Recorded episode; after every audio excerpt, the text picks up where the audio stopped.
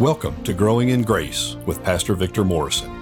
This is a ministry of First Baptist Church located at 1700 Milam Street, Columbus, Texas. We are praying that God will bless you as you listen to this message. If you would like additional information on worship times and ministries at FBC Columbus, you can find out more at our website, fbccolumbustx.org. And now, take your copy of God's timeless word as Pastor Victor gives today's message.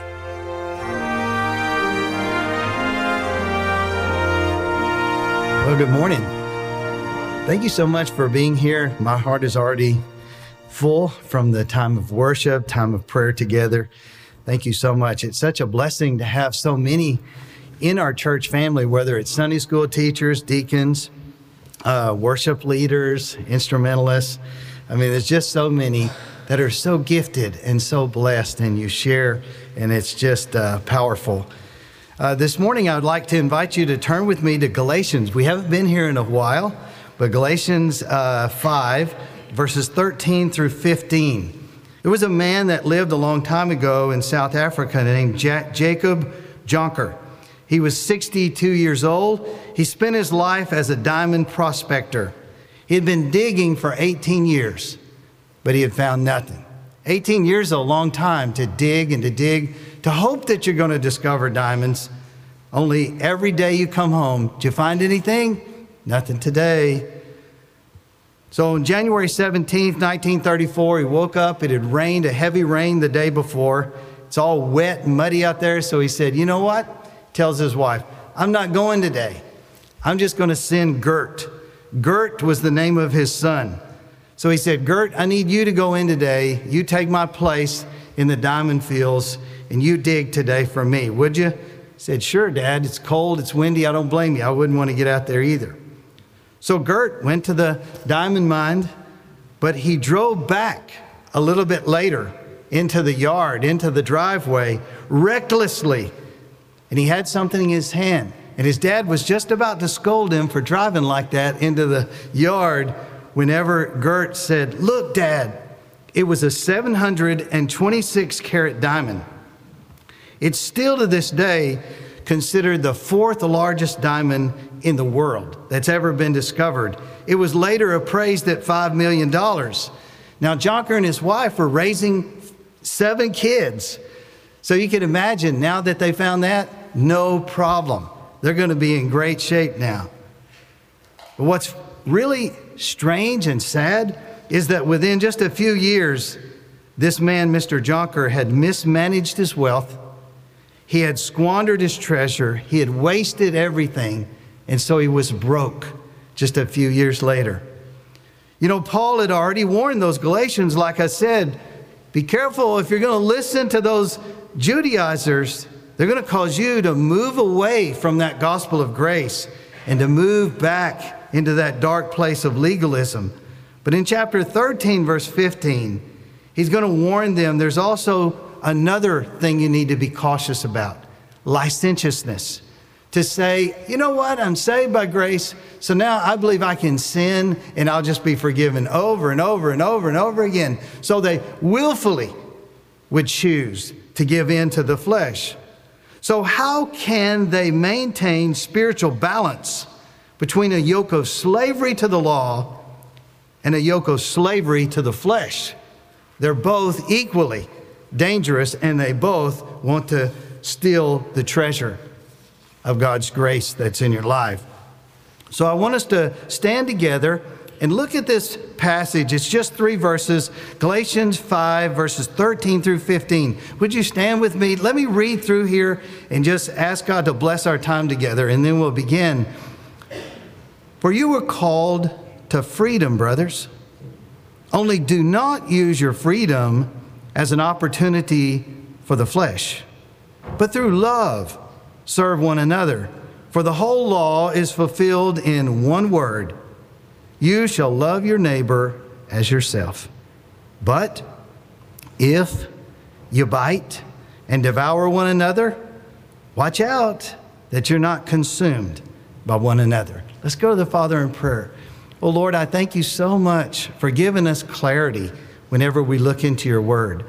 Lord, sometimes we're thinking, how can I follow Christ? How can I be the disciple, the man, the woman, the student, the boy, or the girl that the Lord wants me to be? I'm so glad your word gives us clear instruction. And so I pray that you would help strengthen each one of us so that we could walk humbly with you, depending upon you, but also cherishing that wonderful treasure of grace that you have deposited in each of our lives through Christ. It's in Jesus' name and for his glory that I pray. Amen. Thank you. You may be seated.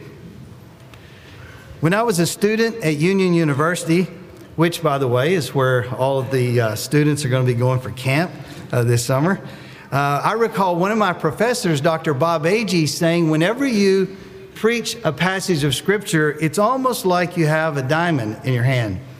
Don't run up here. This is not a diamond. This is just a rock, okay? So I uh, don't want to be mobbed in the parking lot. Give me that diamond.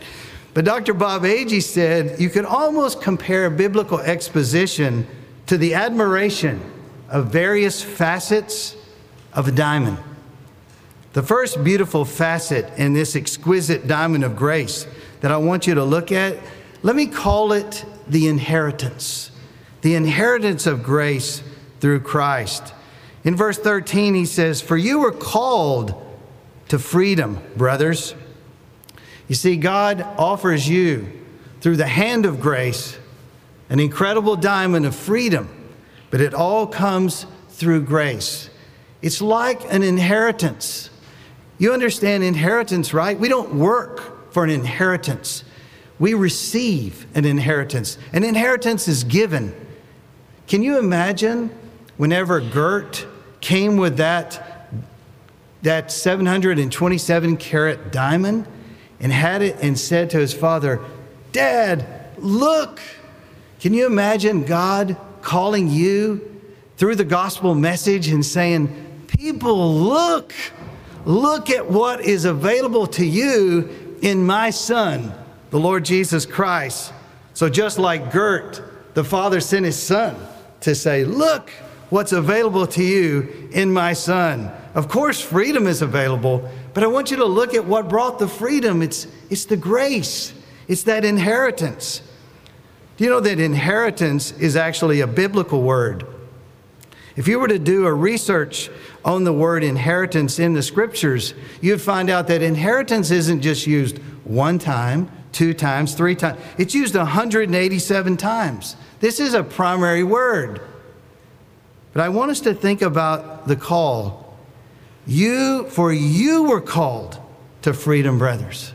You were called. You were called through the gospel. When you heard the gospel, when the Galatians first heard the gospel, God was calling your name. Wouldn't you, wouldn't you like it if someone were to offer you the diamond fields that the Jonkers had? Wouldn't you like it if someone said, hey, here's a 727 carat diamond, it's all yours. It's like God is offering you salvation in Christ. It's all by grace. No wonder Peter called our inheritance in Christ. These are the words he used.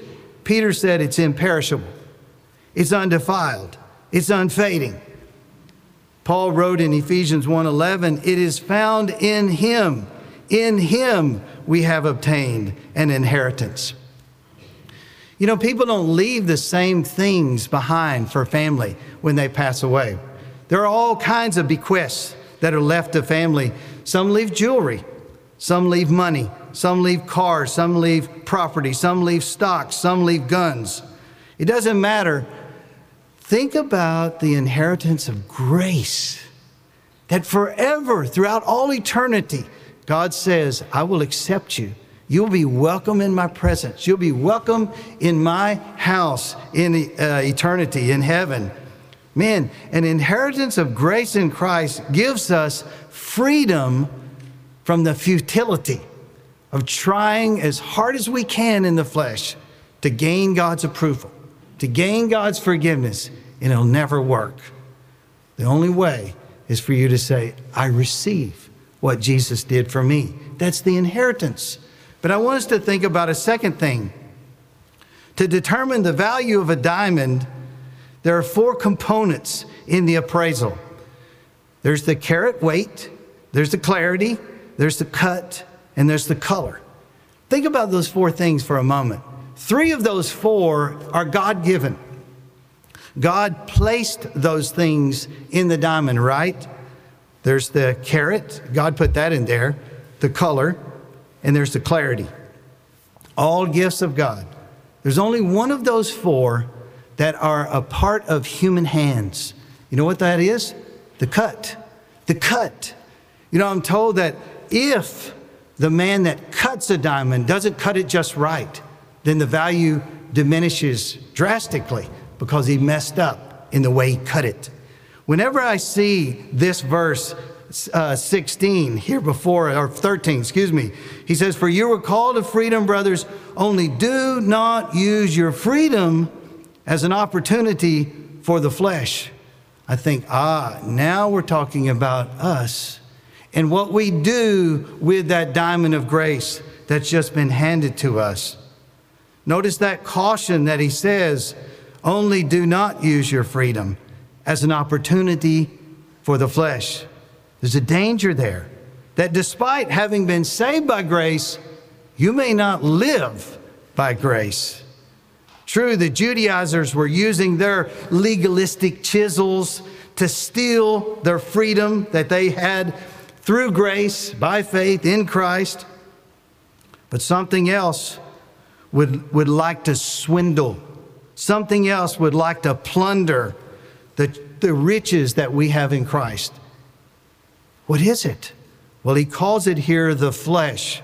The flesh, it's that fallen, sinful nature that makes every one of us selfish, makes us choose sin, makes us oppose what God wants to do in our lives. We'll see in a moment how it, the, the Holy Spirit, it's like He wants to go this way, and the flesh says, I'm not going that way. And so the Spirit of God and the flesh of man, the flesh of woman, the flesh of every boy and girl wants to go opposite. And so the flesh is the opposition, but notice the opportunity. He says, only do not use your freedom as an opportunity for the flesh. I tried to research that word, even in the original language, and I found out it means the base of military operations. So, in other words, don't let the flesh get a beachhead in your life. If you do, then God is going to not be able to give you all those things that you have in Christ because you're living in the flesh. You're going to miss out. You're going to short circuit God's plan, what He wants to do in your life. There was a man in West Virginia back in 2002 named Jack Whittaker. He won an incredible amount of money through a lottery $315 million. But do you know that it's public record that Jack Whittaker says publicly, I wish I'd have never won it. I wish I'd have never got a dime of that money. And you think, what could be more significant than $315 million? Just ask him, he'll tell you. Whenever their, their family inherited all that money through that lottery, what happened was his daughter and then her daughter, his granddaughter, they got hooked on drugs. They weren't into drugs when they didn't have the money to buy the drugs. So they got into drugs. And then guess what happened eventually? Eventually, his daughter and then after that, his granddaughter, they both died because of an overdose of illegal drugs. And when it came right down to it, this man Whittaker said, You know what? I wish I'd have never received one dime from that lottery because it destroyed my daughter and it destroyed my granddaughter. What are we talking about here? We're talking about people who are wasting things, talking about people who give in to self indulgence, who think it's all about me. Life is all about me. You know the NBA basketball star, right? Shaquille O'Neal. Maybe you read this before, but when he first signed on as an NBA basketball player, within 60 minutes of signing the contract, he already went through a million dollars. Soon as he left the building, he's like, Man, I'm buying a new car, buying new outfits, I'm buying a new house. So he just, within one hour's time, he went through a million dollars. He's not the only one. Have you not read that 70% of people who are lottery winners, they're broke in three to five years? Why is that? Oh, it's because of self indulgence. So, what about you with your Christian life? What about you with the grace, the forgiveness, the joy, all that's given to you? Are you just simply taking and receiving, and you're not doing anything with it outwardly? You see, that leads us to the third facet of this incredible diamond. Rather than wasting one's inheritance of grace through self indulgence, Paul urged the Galatians to invest it. Invest it. How does one invest grace? The grace that you have, God's been so good to each one of us in this room. So, how do we invest it? Oh, well, Paul gives it clear instruction but through love serve one another. Through love serve one another. I think sometimes we're so confused about salvation. We're confused over what we're freed from. We're not clear about what we're freed for. It's not a freedom to sin, it's a freedom from sin. That's why the Lord saved us, so that we might say, you know what? I don't want to be self centered anymore. You know, there's Jesus walking with the 12 disciples. It's like they're following behind this incredible man that's got all these riches, spiritual riches, spiritual riches of grace available to them. And Jesus overhears them arguing. And he said, Hey, hey, hey, what's going on, guys? What are y'all arguing about? And you know what? the Bible says in Luke 22 24 through 27, what were they arguing over? Greatness. Who's going to be number one? Greatness. You see, the, if we don't give in to self indulgence, then what are we going to do with it? You know what Jesus told them to do with it? Here's what he said He said, instead of making life about you, why don't you humble yourself and serve others? He said, The way to go to the top in my kingdom is to serve. It's to serve, it's not to sit there and receive and receive. The preventative for self indulgence is easy serve. Do something for the Lord and for His kingdom, but through love, serve one another. I love it because the word serve there is actually in the present tense. And so it's like He's saying, but through love, keep on serving one another. It's great if we serve the Lord, you know, for 30 years. Are you serving Christ this year? Are you serving Christ this week, this month? I think we ought to say, Lord, until I drop, I want to be in your service because you have deposited so much grace, so much love, so much purpose in my life. I want to put it in motion, Lord. And so the purpose of the freedom, it's not for self, it's for others. It's to love other people. That's why Paul wrote to another congregation in Thessalonica in 1 Thessalonians 3:12 and he said, "You know what I've been praying for you?" He said, "Here's what I've been praying. May the Lord make you increase and abound in love for one another and for all. Powerful, powerful. I've been praying that you will increase and abound in love for one another and for everybody out there. Wow, how it's because it's the way we invest. So let's move to the next facet about this incredible diamond of grace the index. The index for grace. Now, I don't know a lot about investing. But most investors look to an index to measure the performance of their investments in the wider securities market. Why do people even care what the Dow Jones Industrial Average is? Why do people even care to look on the New York Stock Exchange or all these other different references? Because they want to know how's my investment that I'm making? How's it doing? How am I doing? with my investment. So, as Christians, as disciples, what do we look to to see how am I doing with the investment that Christ has made in me and that I hopefully am investing in others? Well, I believe that if we want to know how monitor our growth in Christ, our growth in grace, I don't think we look to the culture. I think the culture is going to miss, they're, going to get us off track. So we don't look to the culture. We don't look to polls. We don't look to social media. We don't look to material wealth. We don't say, well, if it makes me feel good, pleasure. We don't go to say, oh, okay, all my friends, what, what do you guys think? What's the best thing to do with your life? The index is the standard of the Word of God. The written Word of God is the index that we look to and say, How am I doing with the investment of grace and goodness that God has given to me? And so it's amazing, like some of those indexes have an incredible number of stocks, right?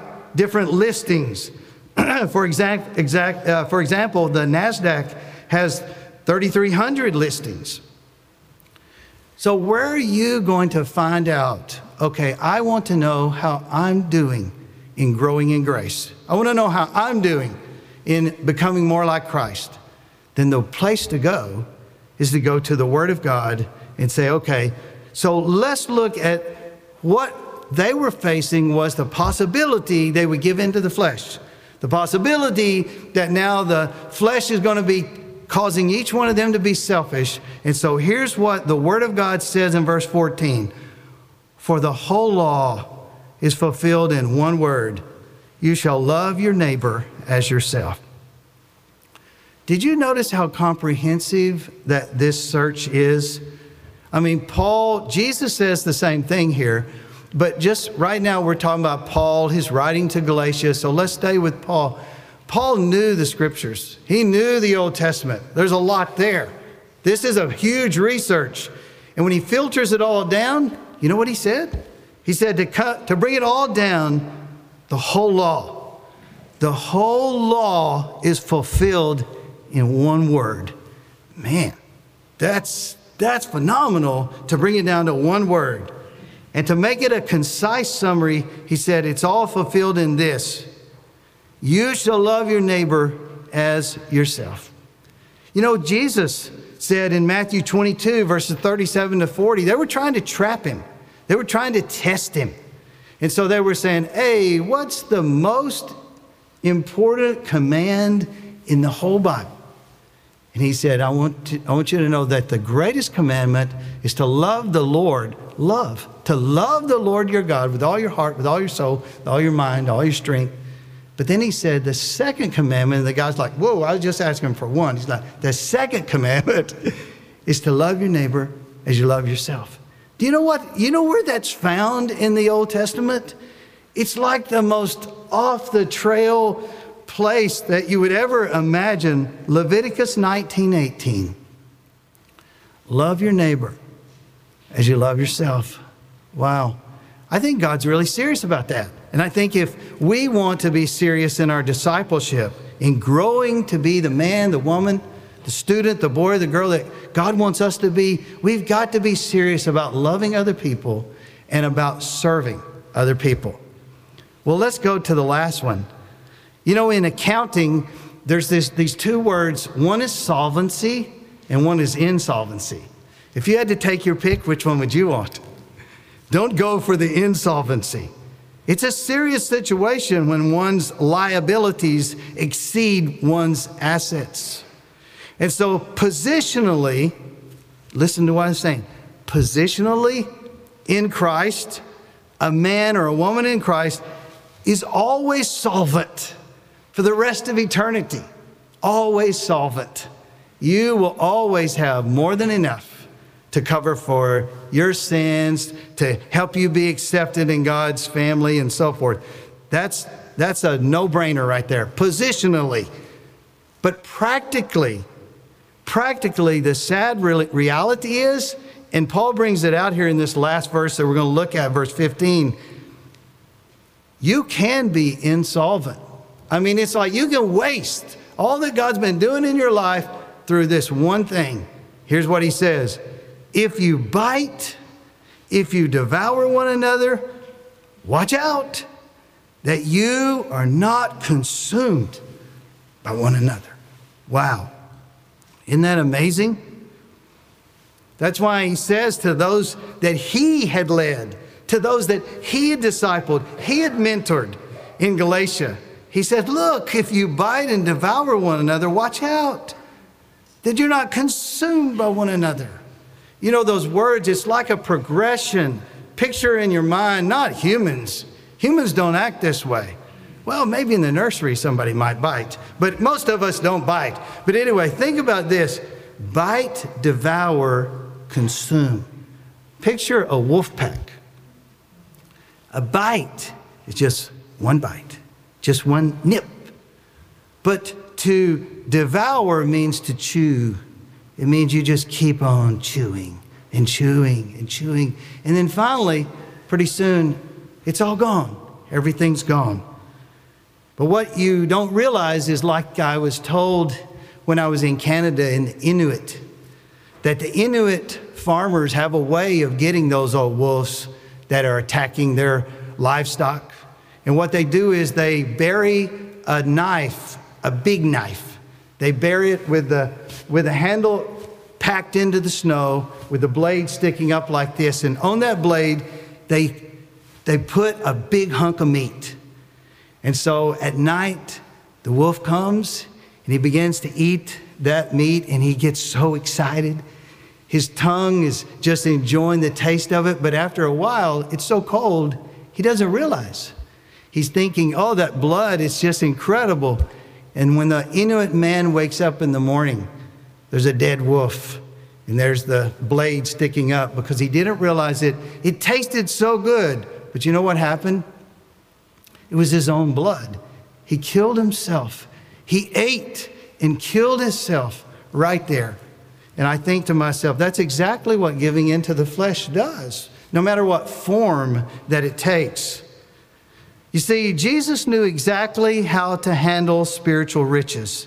2 Corinthians 8 9 says about Jesus, For you know the grace of our Lord Jesus Christ, that though he was rich, yet for your sake he became poor, so that you by his poverty might become rich. So Jesus comes down here into this world. He's got an incredible gift. He's got, well, let's say a diamond. He's got a diamond of grace, and he's offering it to you, to me, to every person on this earth.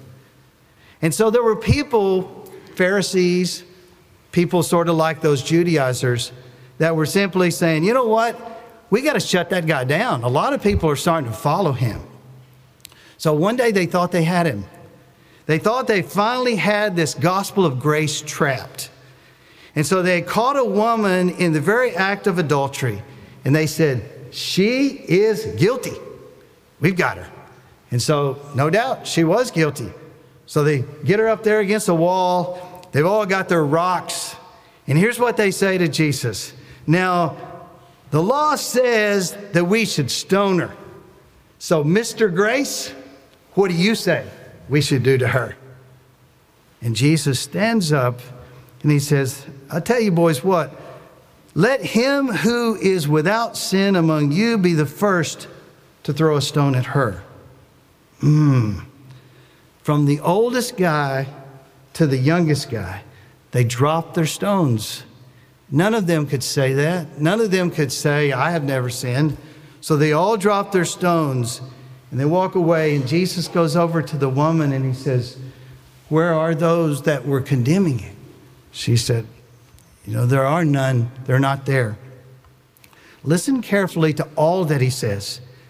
Neither do I condemn you. Go and from now on sin no more. You see, he's the only one that was there that day that could have condemned her. He had every right to condemn her. He's holy. He's God. He had every right to condemn her. But what he says is, Neither do I condemn you. And then he says something interesting. He says, Go and from now on sin no more. Do you see the perfect balance there between those who were legalists and this woman who had been living for the flesh, driven slave to the flesh? And now Jesus brings it right down home into grace. And he says, You know what? I'm going to give you an incredible gift today, lady. And into her trembling hands, I think Jesus placed the diamond of grace. And what he said was he put his hands maybe on her hands and he said, You know what? You be careful. You be careful with the riches of grace that I just gave you. Listen, brother in Christ, sister in Christ, are you completely accepted and forgiven for all of eternity in Christ? Yes, you are. It's an incredible message. But don't let the riches of grace be trampled in your life because you don't follow Christ every single day. You ought to say, Lord, because you've been so good for me, I want to follow you. I want to follow you in obedience. Let's all say, Oh, Lord, please help me just to cherish grace and to use that grace as a motivation to love others and to serve others. Let's pray. Lord, I don't know what you want to do with our time of invitation, but I just want to give it to you. And so just pray that you be exalted. I pray for those that don't know Christ, that they would just embrace the gospel, embrace the, the faith that is available to them to say, I'm only going to trust not in what I've done for the Lord, but what He did for me. It does require that we turn in repentance, that we turn in faith to say, I want to follow Christ until the last breath. So, God, we give you this time. Please bless it, and I pray you would be honored in our invitation. In Jesus' name we pray. Amen.